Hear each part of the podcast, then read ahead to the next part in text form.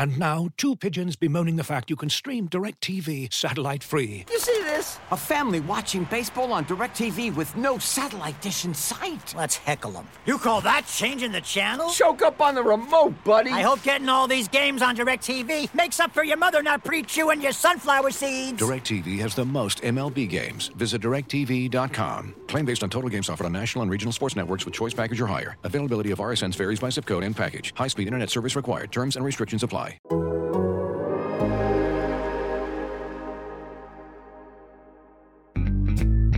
We break down the two game Saturday slate for DFS on this episode of Fantasy Football in 15.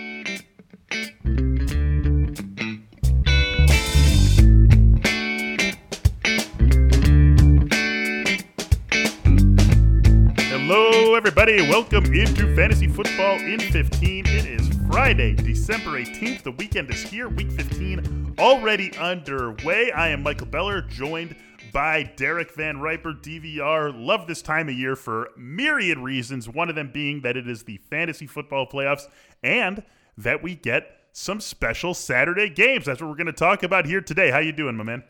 Really well, and I am very much ready for the end of the year with all the extra holiday games and the weird mini slates and showdown on Saturday and all the different things you can do. Uh, I'm looking forward to it. Aside from you know completing the season long leagues that are now in the semifinal rounds, it's really the best time of year to be a football fan because we're mm-hmm. finally hitting that point in the year where a lot of us get a little bit of R and R too. We can fully step back you know, stuff our faces with Christmas cookies and yep. uh, drink all the holiday beers we've been saving up. Uh, at least that's what I'm planning on doing. So I'm very excited. Yeah. Sounds great. I'll throw a little Hanukkah gelt in there as well and some uh, latkes. It's been uh, really a fun lead up to this end of the uh, fantasy football season and the NFL regular season. we got two games this Saturday Bills, Broncos, Packers, Panthers. A couple of teams that, hey, I mean, you know, Bills Packers, that could be a Super Bowl. So it should be a fun day on Saturday. We're just going to sort of break down the DFS slate as we go along. So Derek and I are playing with lineups as we are talking to you two, thinking that let's get a look behind the process, peel the curtain back a little bit. Before we started recording, I said, do you have to go Rodgers or Allen at quarterback? And Derek, you said maybe Drew Lock is actually the way to open things up. Why do you like like Lock this week? So the way I think about DFS is I'm kind of like Charlie Bucket from Willy Wonka and the Chocolate Factory. Yeah. Like I am not bankrolled to play the maximum number of entries in big field tournaments, but I still want to bite at the apple. And by building a lineup or two, crossing my fingers and hoping that I do the right thing at the right time, I know I also have to take that shot very carefully. And I imagine that the overwhelming majority of lineups will use one of Rodgers or Allen. I think mm-hmm. you could mm-hmm. probably do the same thing. You could build something around Teddy Bridgewater if you wanted to as well. Uh, but I do think I like Lock as the lowest utilized quarterback on the two game slate. And I think you could run a stack around him too. The running back situation hasn't worked out the way we thought.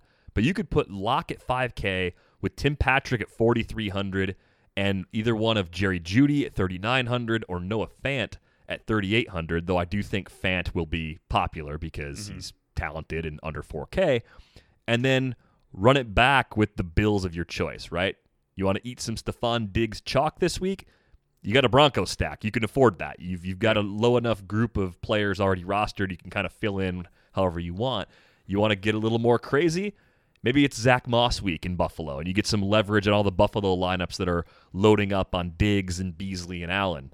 Uh, how how pissed is everybody else going to be when Zach Moss finds the end zone two or three times and you've got him at 10% or whatever he ends up coming in at.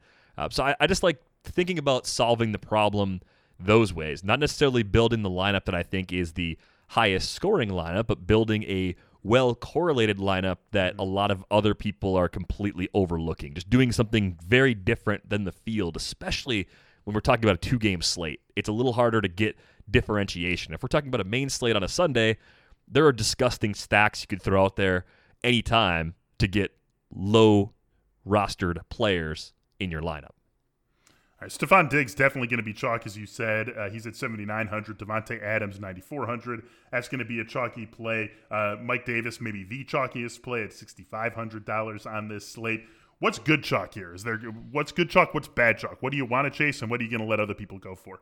I mean, I think with Davante Adams, the way he's used in that offense is unique, right? There are very few receivers in the league who get that volume and – score as often as he does. Like, look at his touchdown streak. He has scored in every single game since week seven with three multi TD games sprinkled in there.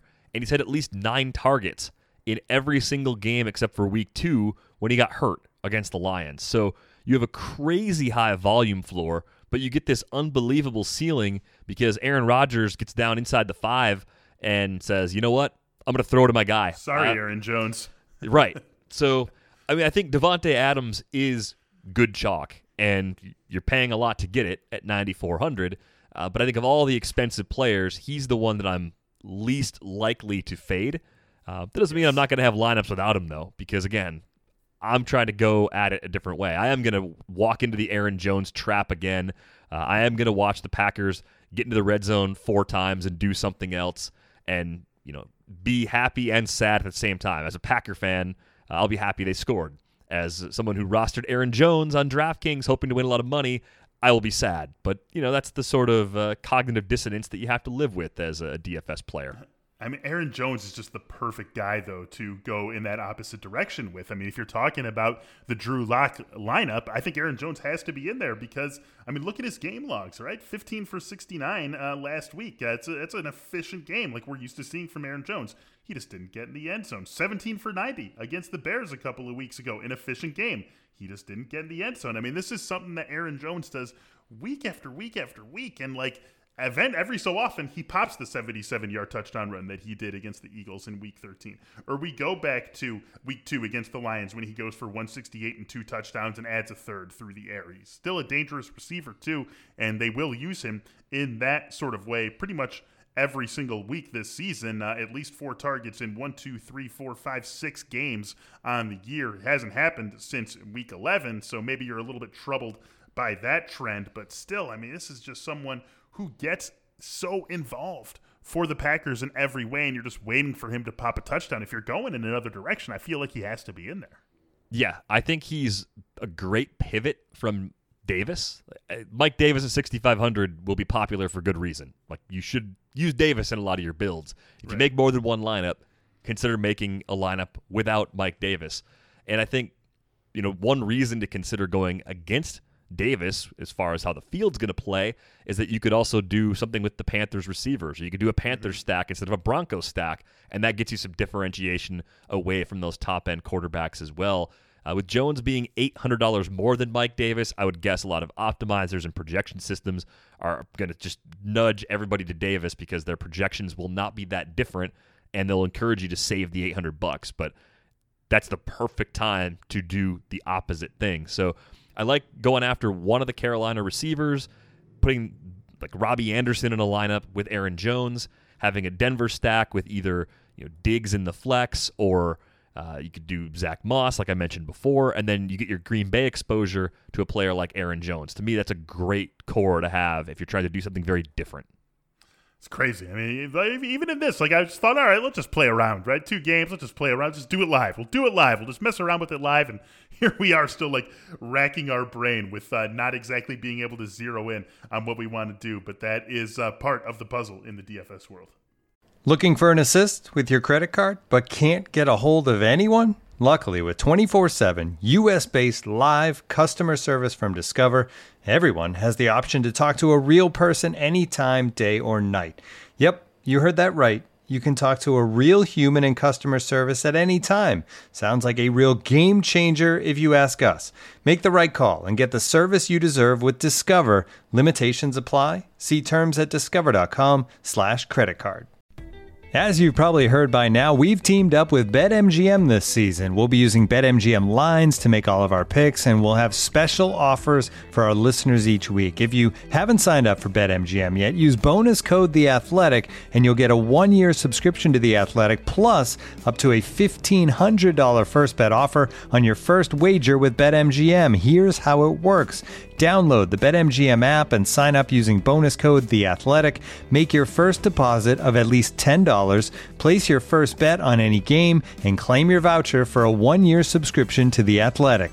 See BetMGM.com for terms. U.S. promotional offers not available in D.C., Mississippi, New York, Nevada, Ontario, or Puerto Rico. Gambling problem? Call 1 800 Gambler. Available in the U.S. Call 877 8 HOPE NY or text HOPE NY 467 369 in New York. Call 1 800 NEXT STEP in Arizona. 1 800 327 5050 in Massachusetts. 1 800 BETS OFF in Iowa. 1 800 270 7117 for confidential help in Michigan. 1 800 981 0023 in Puerto Rico. First bet offer for new customers only in partnership with Kansas Crossing Casino and Hotel. Don't forget, if you haven't signed up for BetMGM yet, use bonus code The Athletic, and you'll get a one-year subscription to The Athletic, plus up to a fifteen hundred dollar first bet offer on your first wager.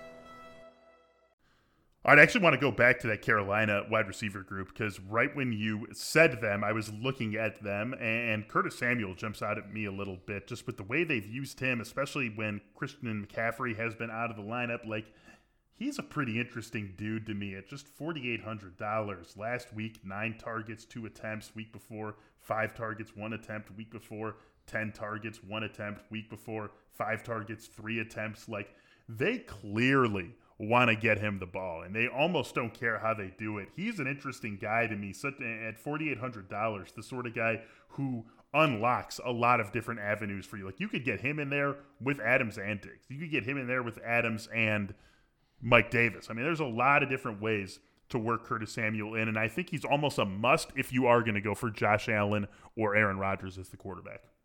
Yeah, I mean, I think with DJ Moore being priced down at 5200, I think that's going to maybe lead a few people to overlook Curtis Samuel because they'll see an easy path to just spend the extra 400. Uh, this kind of leads me to a bigger point about a two-game slate. I don't think you have to spend every dollar. I mean, I know yeah. a lot of times you leave 100 bucks, 200 bucks on the table just because of the way the pieces fit together. I think you could leave a lot more than that on the table as another way in tournaments to get a lot of of a different look. I mean, I just built the lineup with twenty one hundred dollars left on the board, and it's it has Davante Adams in it, and it has Aaron Jones in it, and it has a six K receiver and Robbie Anderson in it. So, you know, maybe there's one upgrade somewhere in that lineup that I would actually use before submitting it. But I don't hate the idea of leaving a little more money than usual on the table just to avoid the most common builds mm-hmm. that you're mm-hmm. going to see entered into tournaments. So, you know, there's a few different ways you can do it. Uh, I do think you, you could do it. The Panther stack.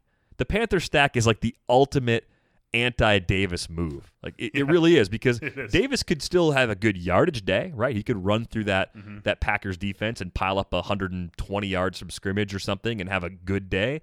But if he doesn't score, if he's a big yardage day, catches a handful of passes, doesn't find the end zone, it's a good game and not a great game. And if you end up with underpriced Panthers pass catchers who haul in a bunch of TDs from Teddy Bridgewater, suddenly you're in a really good position over the field going that route. And I think they are priced cheaply enough where you can get any combination of Carolina players you want to put around Teddy Bridgewater this weekend. All right, last thing. Are there any guys who you look at and you're just right? No, no thanks. You're you're you're not making it. There's a lot of ways to do a lineup here, but you're not going to be part of any of them. Hmm, it's a, always an interesting question. Like who gets xed out? Um, you you have to make that decision, right? I mean, eventually you have to like say I'm not starting Melvin Gordon, for example, who's probably going to be my guy. Yeah, that that just makes me want to play Melvin Gordon. Like the, the, fact that no one likes him, not as a person. I love Melvin Gordon. Right, you I, know that. I, I also really like Melvin Gordon. I you know we're Wisconsin graduates. We're, we're fans. Like we we like Melvin Gordon, but yeah, I'd look at him and I'm just like, ugh. This this seems like a game that Denver is going to have to chase. And exactly. if they're chasing, Gordon's not out there as much as he ordinarily would be, and he becomes extremely touchdown dependent. But he's only 5,200, so mm-hmm. there's reasonable risk there. I don't think there's anybody that I'm completely ignoring, but I think the player that I'm most likely to fade that the field likes is Mike Davis. It's not price, it's just how chalky he's going to be. And I wonder with Davis, you know, he had he had a big game last week. It was two TDs. It was 11 for 51 on the ground mm-hmm. and 5 for 42 through the air. It wasn't crazy high usage, and even though it was efficient, I don't know. He, he just doesn't seem like he's getting the McCaffrey volume that he was getting when he first took over earlier this year, when 20 points every week was the norm. But last right. week to me felt more like an outlier.